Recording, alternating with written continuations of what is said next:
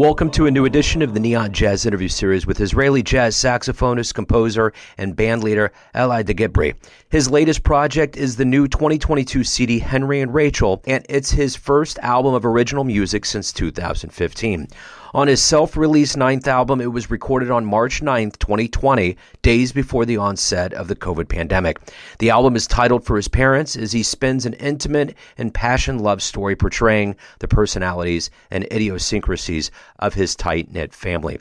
Over the years, he's been a huge part of the jazz scene and has played and learned from legends like Herbie Hancock and Al Foster, along with so many others. In 2016, he was invited to perform at the White House as a guest of President Barack Obama Obama and Michelle Obama as a part of a special all star concert celebrating International Jazz Day. He's got all kinds of great stories. Enjoy the interview. Well, hey, thank you for taking a minute out for Neon Jazz today. I appreciate it. Thank you. Thank you for having me. You bet. So, this project is very interesting. It looks very, uh, lots of emotions probably went into this for Henry and Rachel. So, talk to me a little bit about this is your first album since 2015. Talk to me a little bit about this project. I basically didn't know at the time, um, but when I started working on the project, I was going through um, some difficult um, times with my parents and their health. My father was uh, old at the time, but he was always a strong man, and I, I never even thought about him that he can be ill. Uh, he was 90 years old, was diagnosed diagnosed with cancer, and um, just a year before, my mom was uh, diagnosed uh, with dementia and uh, Alzheimer. So everything was just, uh, and I'm an only child, and I I'm very connected uh, fond of my parents, and I was just there for them, and uh, we were all together trying to figure it out. And and at the same time, I was also, um, uh, you know, doing music like I always do, and I wrote and I composed. And when I was looking back at all the compositions from that period, I realized that they all have something to do with you know everything that went on with my with my parents and myself. And uh, the title track, for example, Henry and Rachel, is um, something, something that I, I didn't realize at the time. Again, I didn't have a title for it, but like I was listening to it after uh, um, I composed it, and, and I realized that it was the same melody, just uh, in repeat uh, in a different key. So first melody is in the key of D, and then the second melody is in the key of E. And I was just, it was clear to me that it's a love song uh, of like two keys, and the lower keys uh, is my dad, and the higher one is my mom. So I, you know, I, I thought about Henry and Rachel that's their names. Talk to me a little bit about the entire story of the album from start to finish. It's almost like you're weaving together a love story, kind of maybe um, just at, it, what what exactly went into the entire story of this album.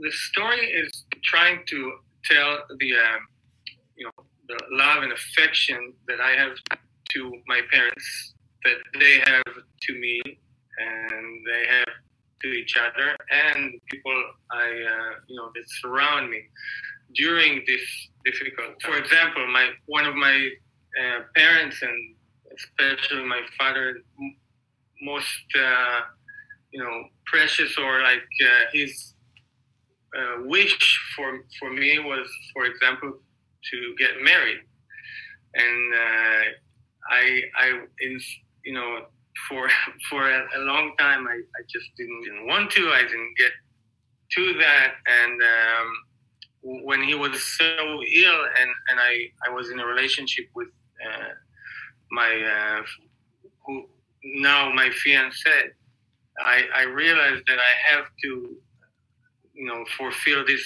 uh, wish for him uh, as well. And I I even imagined that you know the, the, the track that that is going to be uh, played in my wedding. I called that track. Uh, you can you can look it up in the recording. It's called "The Wedding," and, and it comes right after Noah. So uh, who who's my fiance? And when I when I did the the, the show, uh, even though the recording wasn't uh, out there, I, I realized that I my dad doesn't have a lot of time, so I made that Henry and Rachel show especially for him, and this is where I also proposed. I, I was trying to, to do a lot of things to both you know, give back to my dad and uh, to honor his legacy and uh, and his love, and, and so you can you can see in the recording that a lot of the tracks have something to do with him. For example, Don Quixote uh, is a portrait of him. Gargamel, which is uh, a character from uh, the Smurfs. Uh, it's a it's an evil character, but I always found, it when I was uh, when I was young, like a, a, a funny character, and and I and every time I, I look at my father's silhouette, I think of him uh, and I see I see Gargamel. And of course, Noah, who's my fiance, who we love so much, and my best friend Ziv. Um, yeah, so everything is connected to this harsh and rough two years. The interesting thing is you recorded this on March 9th of 2020, and now it's coming out, you know, around two years later and the world is getting into a better shape with with COVID. Does it feel relieving um, to to have it come out now with the chance to perform live and really kind of promote it the way that it should be promoted? Absolutely, I, I think that's probably one of the main reasons why I, I you know I took so long to to put it out there because I wanted that, that uh, you know to, to hear it and to, to, to be able to play it live for audiences. What what's interesting is that usually, uh, like you said, uh, you know, once you record it, it comes out, you perform, uh, and and it's very you know c- close to the, the, the recording date. But I my process is usually uh, when I write songs, I bring them to to the band and we played the, the music um, even during um, a show that is connected to a different project. I like to, to play the, the music um, before I record it uh, in front of audience. A lot of times when I get to promote the, the, the project or the CD, I, I kind of have had enough with the music because I already played it many, many times. But in this case, it's not the case. Um, I haven't played the music live, and other than that one time uh, for my dad. So I'm really, really excited and, and happy and looking forward to play the music live. So let's go back in your life here. Talk to me a little bit about how you got involved with jazz. How did this begin for you, this journey? Music started at a very, very early age three, uh, my parents uh, uh, signed me in for like uh, a violin lesson. there was a special Japanese uh, system uh, for babies, for toddlers. And I remember, I, I don't remember a lot, but I, I remember that I really, really loved holding the instrument, the violin. it had a smell that I liked. It had a, a grip that I enjoyed, you know, and, and so I, I think my love for music in general was uh, already three years old. But uh, jazz came into my life when I was uh, 10 years old. I was playing the mandolin, and there was a Dixieland band playing in one of the rehearsal rooms in the conservatory and when I um, I just stumbled into the rehearsal and and I I saw the uh, musicians. They uh, were dressed very shiny, like a magician, and uh, they, they, they look to me like magicians, and you know, for a young kid, a magician is is very appealing, and uh, and in my ima- imagination, they improvised. I, I I thought that just like a magician, they are um, flying notes or doves out of their sleeves, and and, and I was I, I ran in, uh, to my teacher and I said, I want to be a magician. I want to know how to, to do this magic. And he was uh, laughing. But yeah, I, I, the first time I heard improvisation, I knew that this is what I want to, to do, what, what I want to learn to do. So you've obviously taken off in, in wonderful ways as a musician, and you've had the chance to play and learn from the likes of Herbie Hancock and Al Foster, and I'm and I'm I'm curious what what did you learn from them that you in turn teach younger players that you get around? Um, well, so so many, uh, you know, I, so much stuff. It's uh, I'm I'm going to try to to think about uh, a couple that are important to me, or that I can at least think of right now. And also, it's it's really interesting because you mentioned Herbie and Al, but they both are so different in the way they uh, hear and and talk about music and, and and also teach it. So, for example, with Al, it was uh, I would say um, tough love. You know, he was very very uh, uh, supporting, uh, but at the same time, if something that I did musically, I'm talking about music, um, was not to his liking, he, he he would he would tell me about it, and and sometimes it would have been very very harsh the way he he uh, criticized my music. But even though it was very difficult at the time, um, not too long after I realized that I'm, I am becoming a better musician because of that. So the fact that he wasn't, uh, you know, accept accepting everything that I did and just telling me that I'm great all the time was good.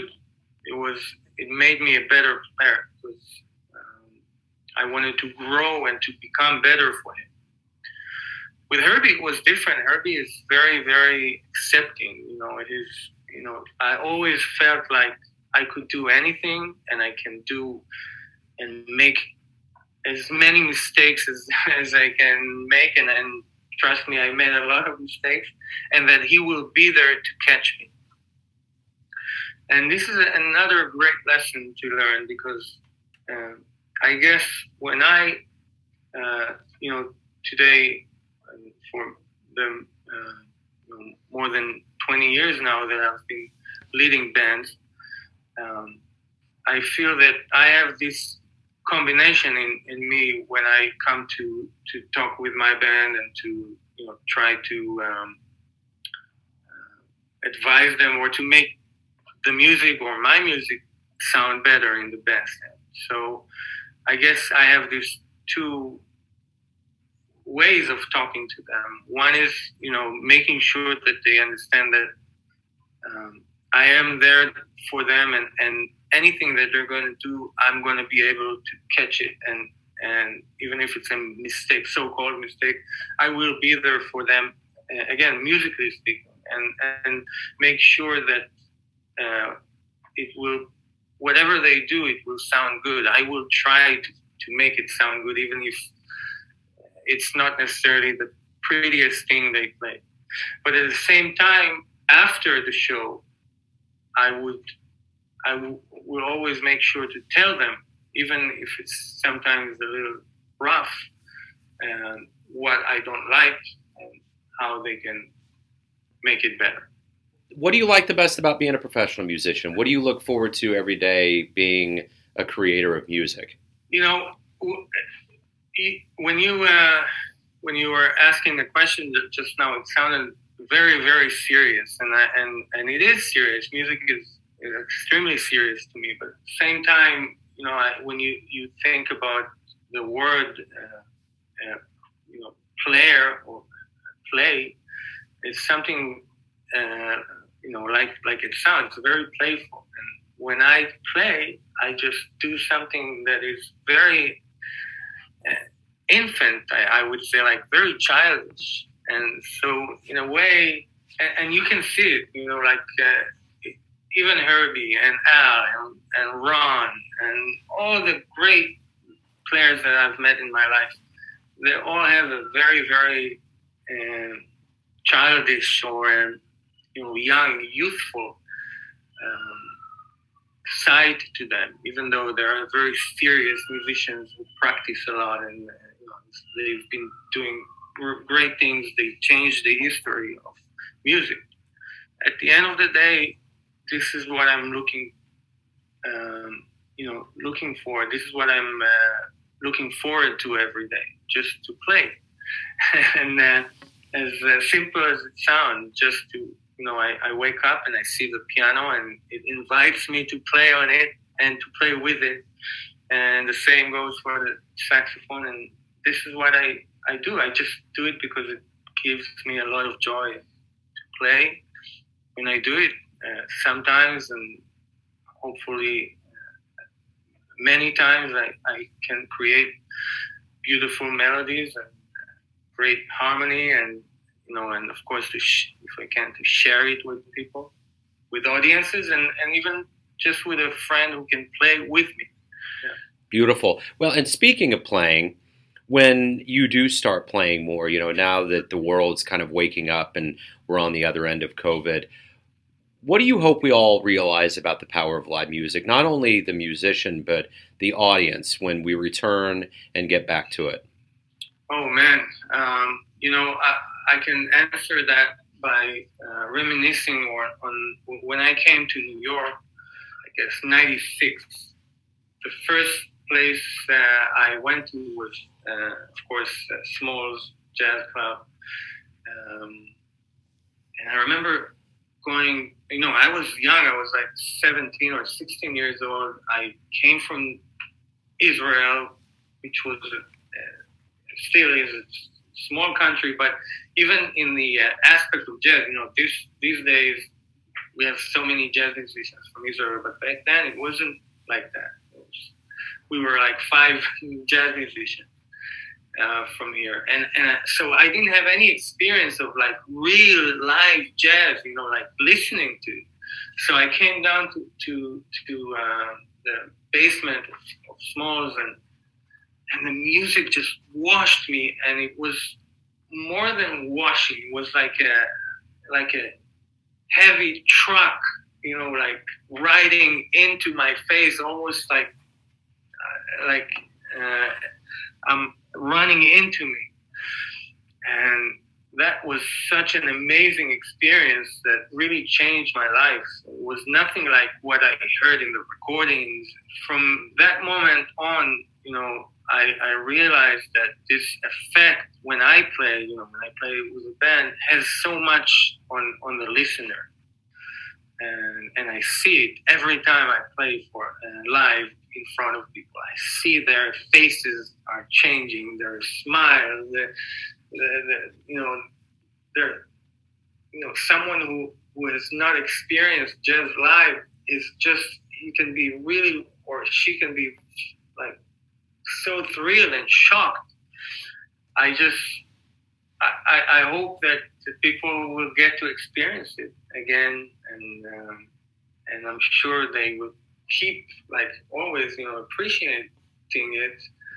And um, you know, we are talking uh, right now through Zoom, but with all due respect, I can't wait to you know be able to sit down with you, for example, and and, uh, and talk face to face. So.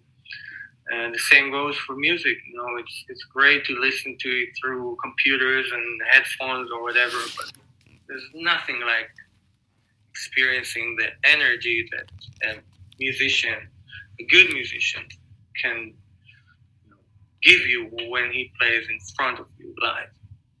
Absolutely.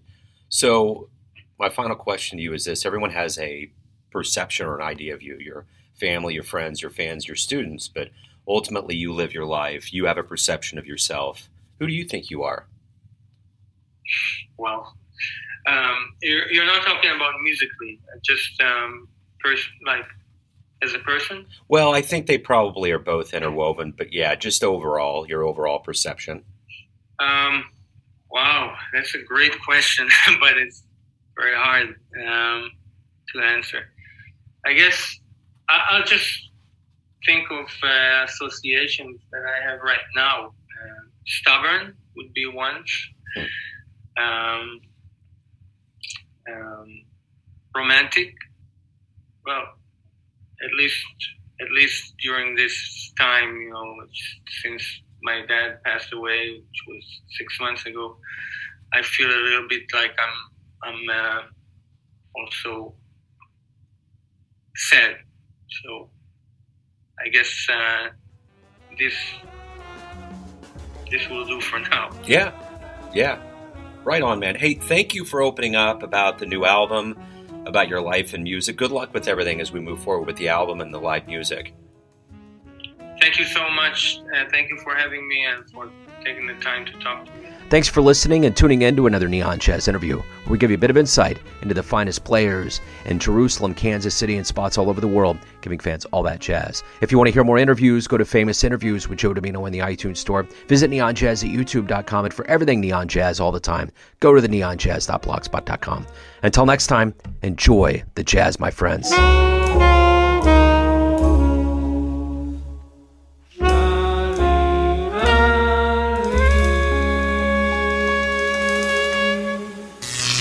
Neon Jazz.